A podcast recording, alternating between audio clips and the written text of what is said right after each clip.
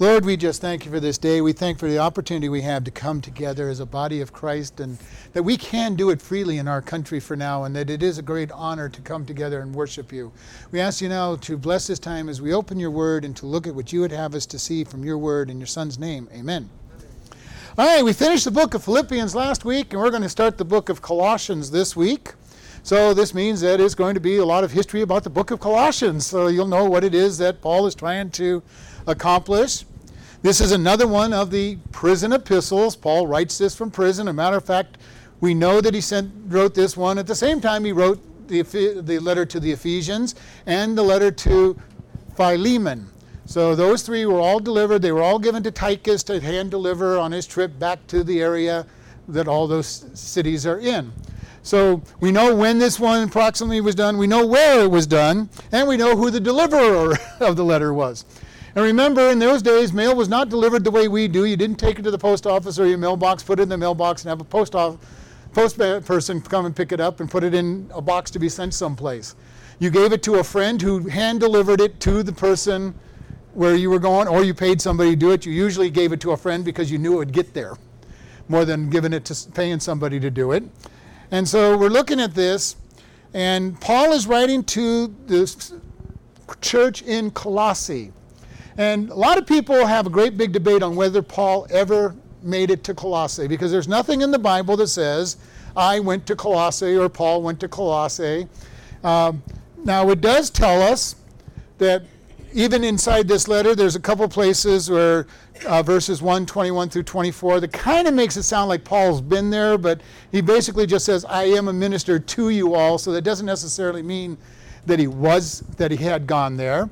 In Acts 16, it tells us that he went throughout the area of Phrygia, which is where it's like a state, a county type thing, and Colossae is one of the major cities in that area, so it would be hard for him to have gone there and not gone to Colossae.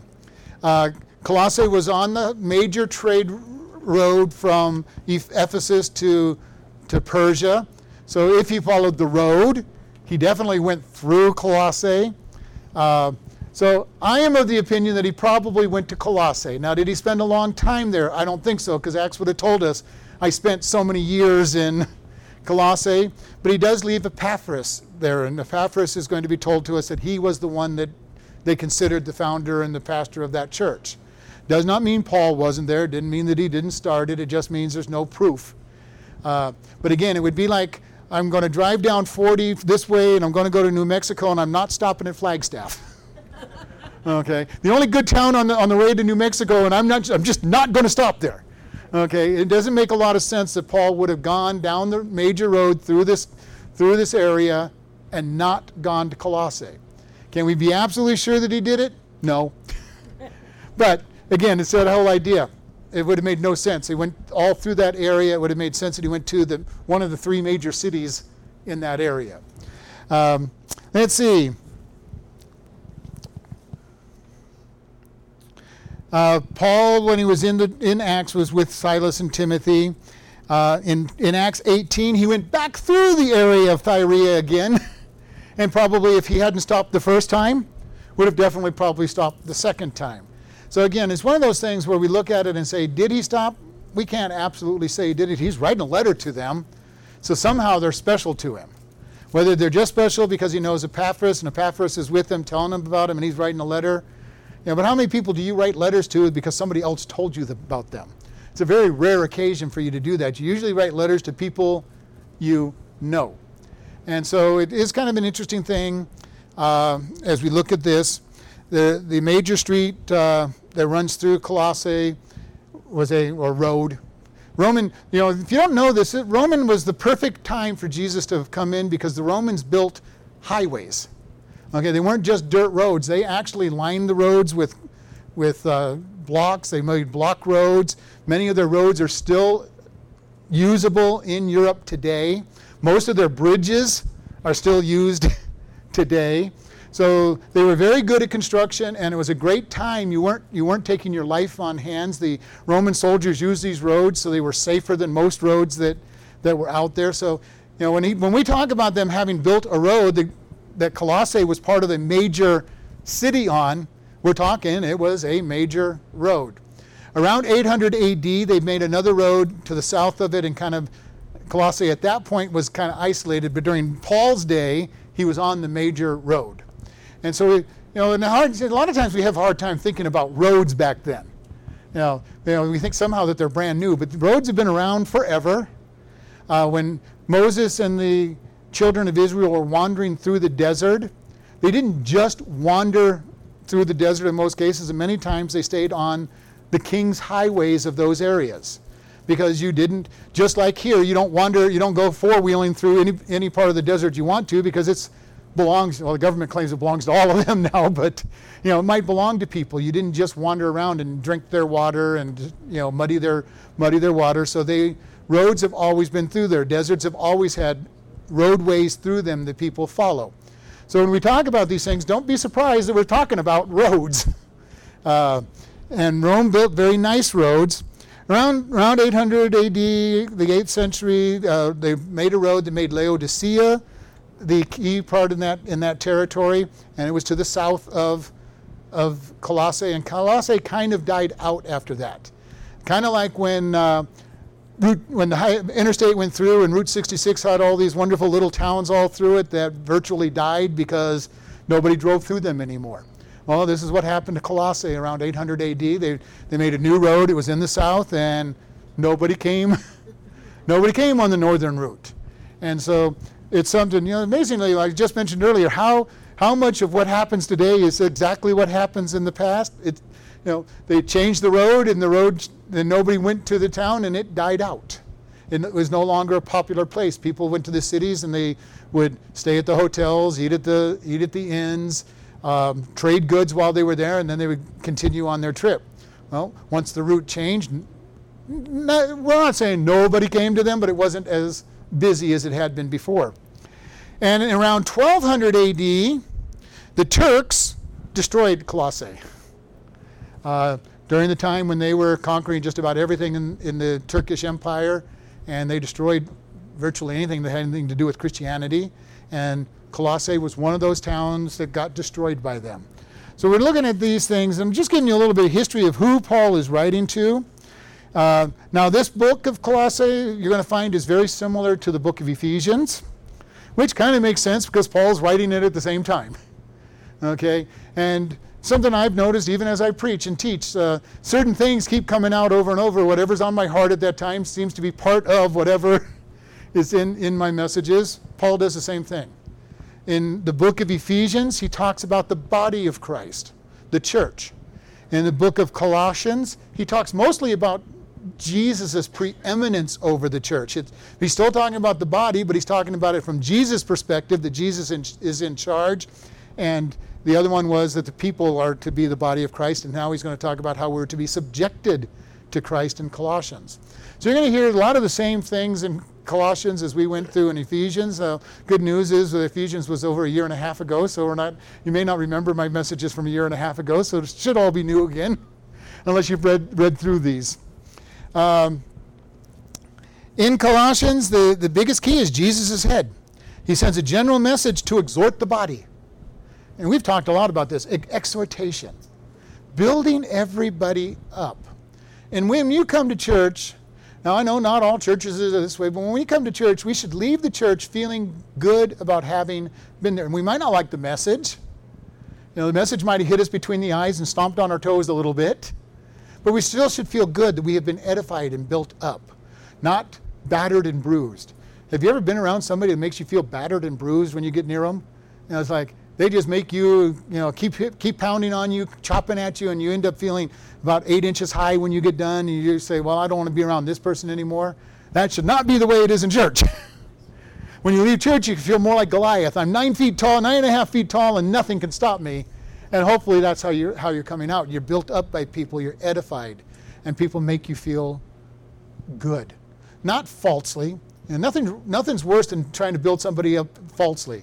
And you look at them and go, where are you coming at with all this stuff that you're talking about?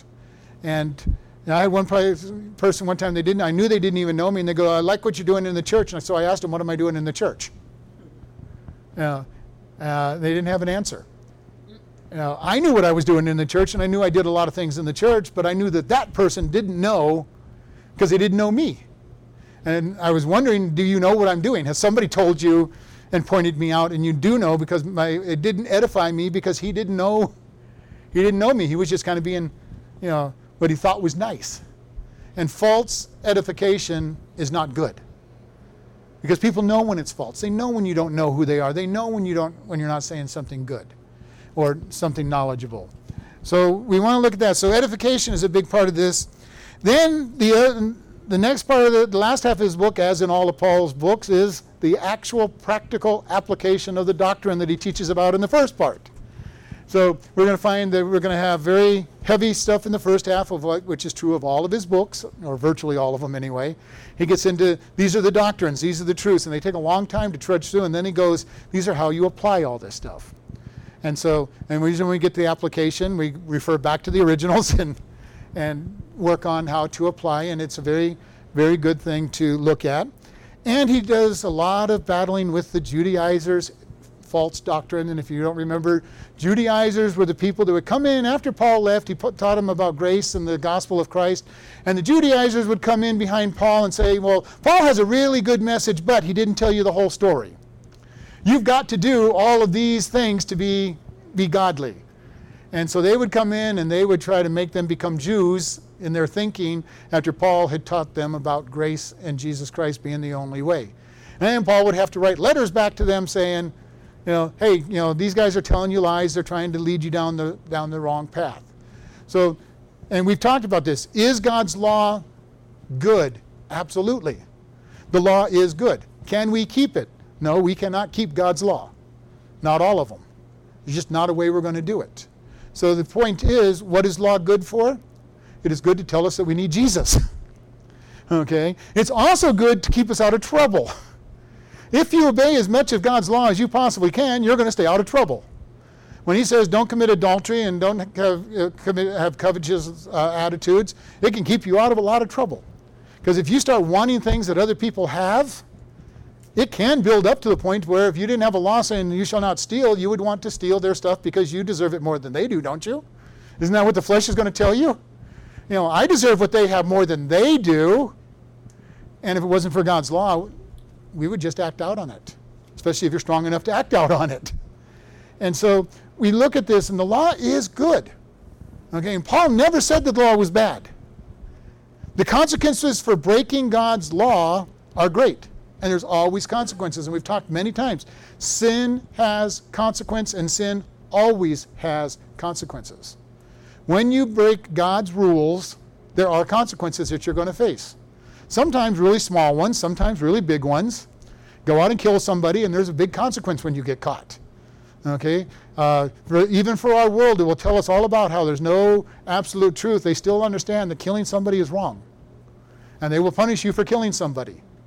Even though they'll tell you there's no absolute right or wrong, they'll know that killing is wrong. Go out and steal things that belong to other people, and our system of justice knows that. And every other system of justice knows that taking something that doesn't belong to you is wrong. All right? So it's kind of fun when you talk to these people who will tell you, oh, there's no absolute truth, you can do whatever you want, and yet they absolutely will tell you that there's no absolute truth.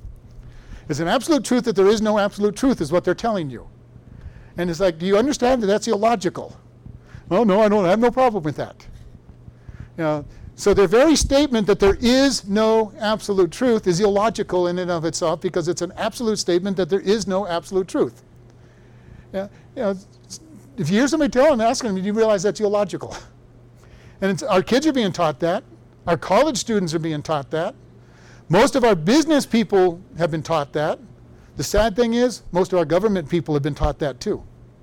And they're trying to run the government on an illogical assumption that there is no absolute truth.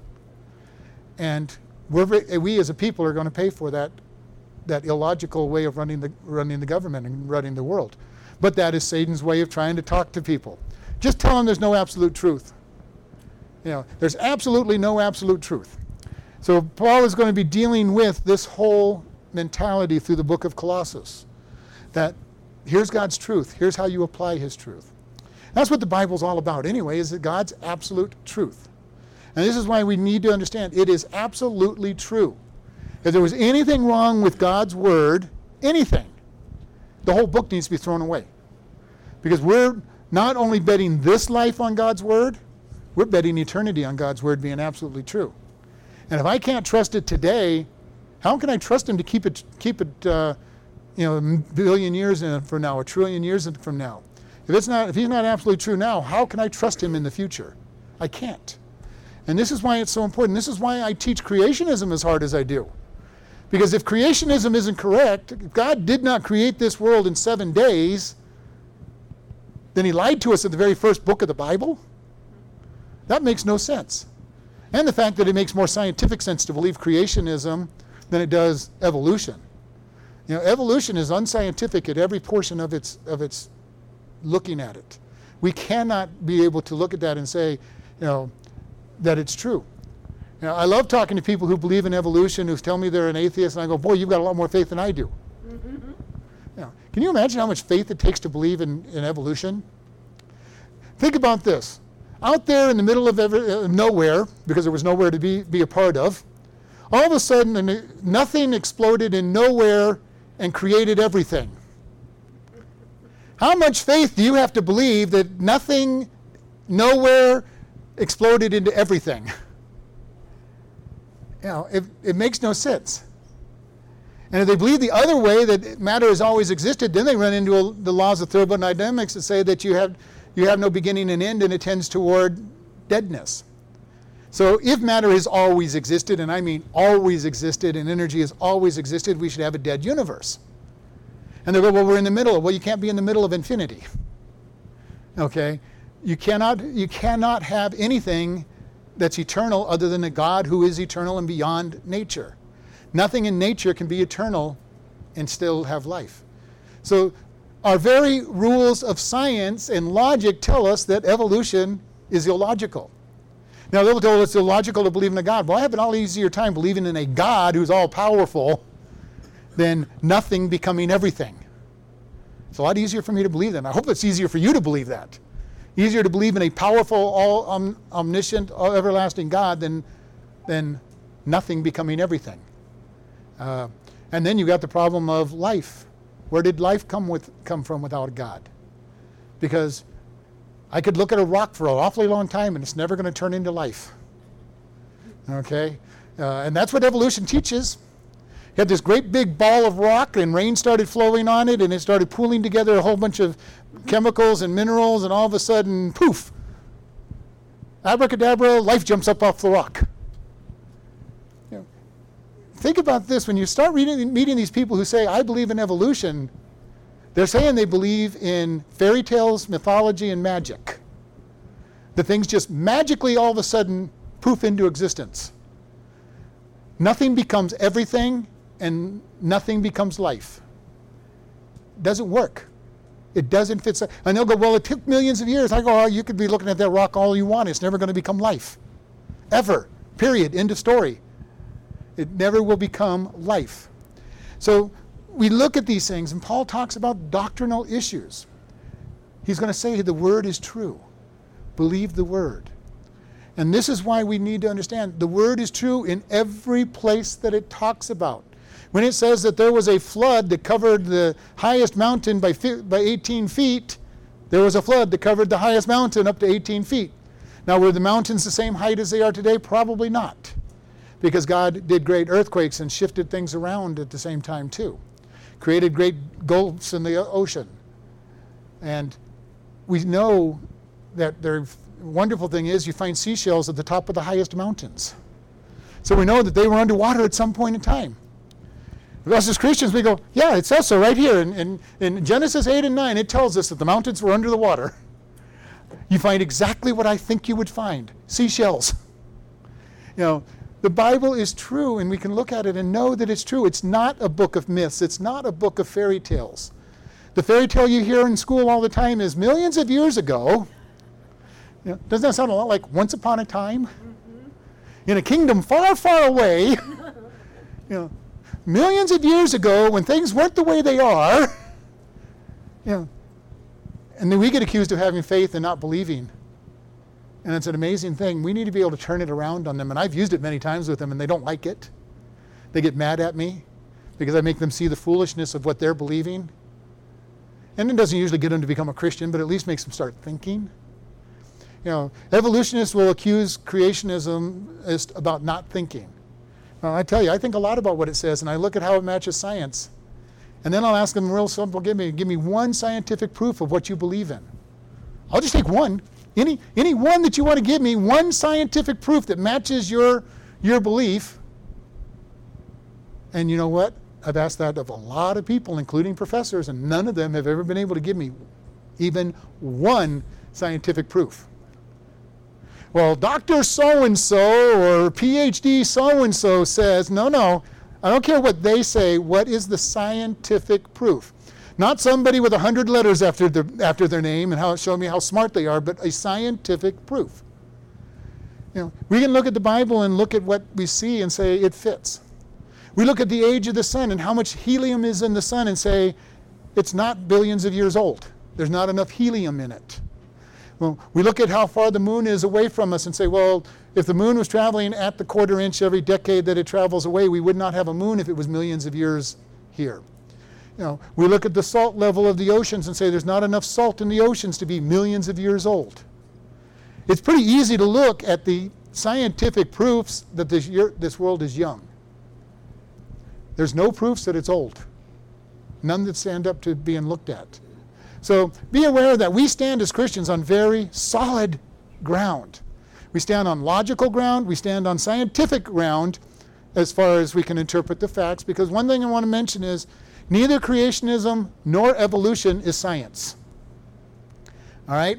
Nobody can go back to the beginning and observe what happened other than God. We cannot observe the beginnings. It means that it is not scientific. And there's a lot of things that we do that we call science in this day and age that aren't scientific. You cannot put them in a test tube and test them. You cannot arrange an experiment. I'm going to arrange an experiment to prove that life can pop up out of nothing. I don't know how you do it, because first you'd have to find some place that has nothing. And they go, well, I'm doing it in a vacuum. Well, that's still something. You got glass all around your vacuum. You still have something. You know, so how are you going to scientifically prove anything at beginnings? You cannot. Both schools of thought are philosophical. Okay, and keep that in mind when you're talking to somebody and they want to claim they're believing in science. They are believing in philosophy. And it's their philosophical position that there is no God and everything has to start by natural means. All right? And notice that I gave you a number of presumptions there. We come in with just the same presumptions. There is a God and He started everything. I have a lot easier time believing that there is a God than I can believe in nothing, becoming in everything. So, didn't mean to get on that tangent, but let's look at the outline of the book. In the first 14 verses, we're going to have Paul's greeting to the Colossians. He pretty much starts all of his books with a greeting. He then goes into the glory and person and authority of Jesus. And he's going to pretty much spend a few chapters, most of the rest of the chapter 1 on that. He's going to condemn the disunity in Colossae, about how much this disunity they have there in their church. You know, how many of you have ever thought that the first century church was perfect? Does anybody ever believe that, you know, somehow? I know a lot of people, they'll tell us, well, I want to be like the first century church. They had everything all together. And I'm going, have you ever read any of Paul's letters? What was Paul's letters about? Fix this, fix that. This is how you're supposed to do this is what you're supposed to do that. If the church had been perfect and Paul had not had to write these letters, we wouldn't have most of the New Testament. Most of the New Testament is Paul telling the churches what they're doing wrong and how to fix them. And I'm glad that the church had the same problems we have. Because otherwise we wouldn't have these letters telling us how the church was supposed to be running. So he's going to the church of Colossae and saying, you got a lot of disorder and disunity, you need to fix this and you need to be exhorting one another. Then he goes into the perils of the worldly doctrines that they've been going in. Again, remember we've got the Judaizers coming in there and telling them, here's your rule so you can live the way God wants you to live. Doesn't that sound what we hear in most churches today? Here's your rules, 1, 2, 3, 4, 5, 6, 7, 190 million. You know, follow these rules and you'll get to heaven okay. I am so glad that our relationship with God is not based on rules. It's based on the grace and the work of Jesus Christ. Jesus said, I came, I fulfilled all the law, I died so that you to pay the price that you could not pay. And so we go through all of that. He talks about the power of the cross. He warns against mysticism. He warns against ceremonialism. And ceremonialism is quite a problem even in today's church. Come in, do the same thing every week. And we got to be careful. Live my life. I get up in the morning, read my Bible, pray for however long you pray, 10 minutes to 3 hours, whatever it might be you're praying for. You know, get my breakfast, go read my newspaper, go to work, come home, you know, whatever it might be that day, and start all over the next day. You know, unfortunately, many of us and most of us kind of like patterns in life. You know, God finally got me out of it because I used to be so patterned, I could tell you probably 3 years later what I was going to do because I did the same thing every single day. You know, very rarely would there be a difference in it. I like schedules. That's the kind of person I am. I like schedules. I like doing things consistently. But you got to be careful because sometimes following a schedule can get you into a big rut where God says, I'd like you over here. Oh, God, my plan is to go here. I go here. I go this way every day, God. I can't go to the right. I go this way, God. You want them over here? Put them in my way over here because this is where I'm going. Have you ever argued with God that way? God, I'm going to do what I want to do. And God said, but I want you over here. Done it too many times myself. Then Paul goes on to exhort the body of Christ. Then he goes into the duties of the family. And then he requests prayer for them. And then closes his message to them. So this is what we're going to be covering probably over 4 chapters. We'll be here for at least a year. Over the next year, we'll be covering these 4 chapters, and you won't remember this introduction, but it'll be on tape on the internet if you want it. But just remember, this is pretty much the way Paul has done all of his letters. And it's going to be an exciting time as we go in and we look at this. Let's go ahead and close in prayer. Lord, we just thank you for this day. We thank you for how much you love and care for us. We ask that you help us to learn from the letter to the Colossae church, and that we will see what you would have us to do from all of this. And we just thank you in Jesus' name. Amen.